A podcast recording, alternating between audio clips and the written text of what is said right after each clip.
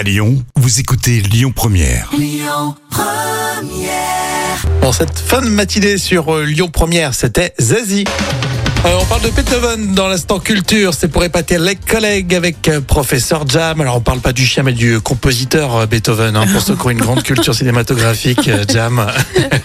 Vous le savez certainement, Beethoven est devenu sourd jeune. Hmm. Il avait 26 ans. Oui, c'est jeune, hein. Alors, Beethoven était atteint d'une surdité de transmission, euh, c'est-à-dire au niveau de l'oreille moyenne, qui a pour rôle de transformer les vibrations du tympan en ondes mécaniques à l'oreille interne. Mhm.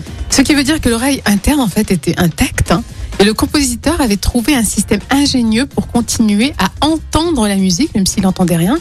Alors, il serrait une baguette en bois euh, entre les dents, qu'il appuyait sur la caisse du piano, ce qui lui faisait entendre les sons par transmission osseuse. Ah, c'était malin ça. Et Beethoven, voilà, il entendait avec une baguette entre les dents. D'accord, il l'entendait, re- à la fois il l'entendait mais il ressentait aussi, c'était un peu Il les deux ressentait quoi, voilà, les vibrations, ouais.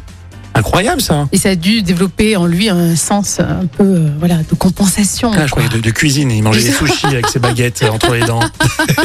Peut-être des cure-dents, on sait pas.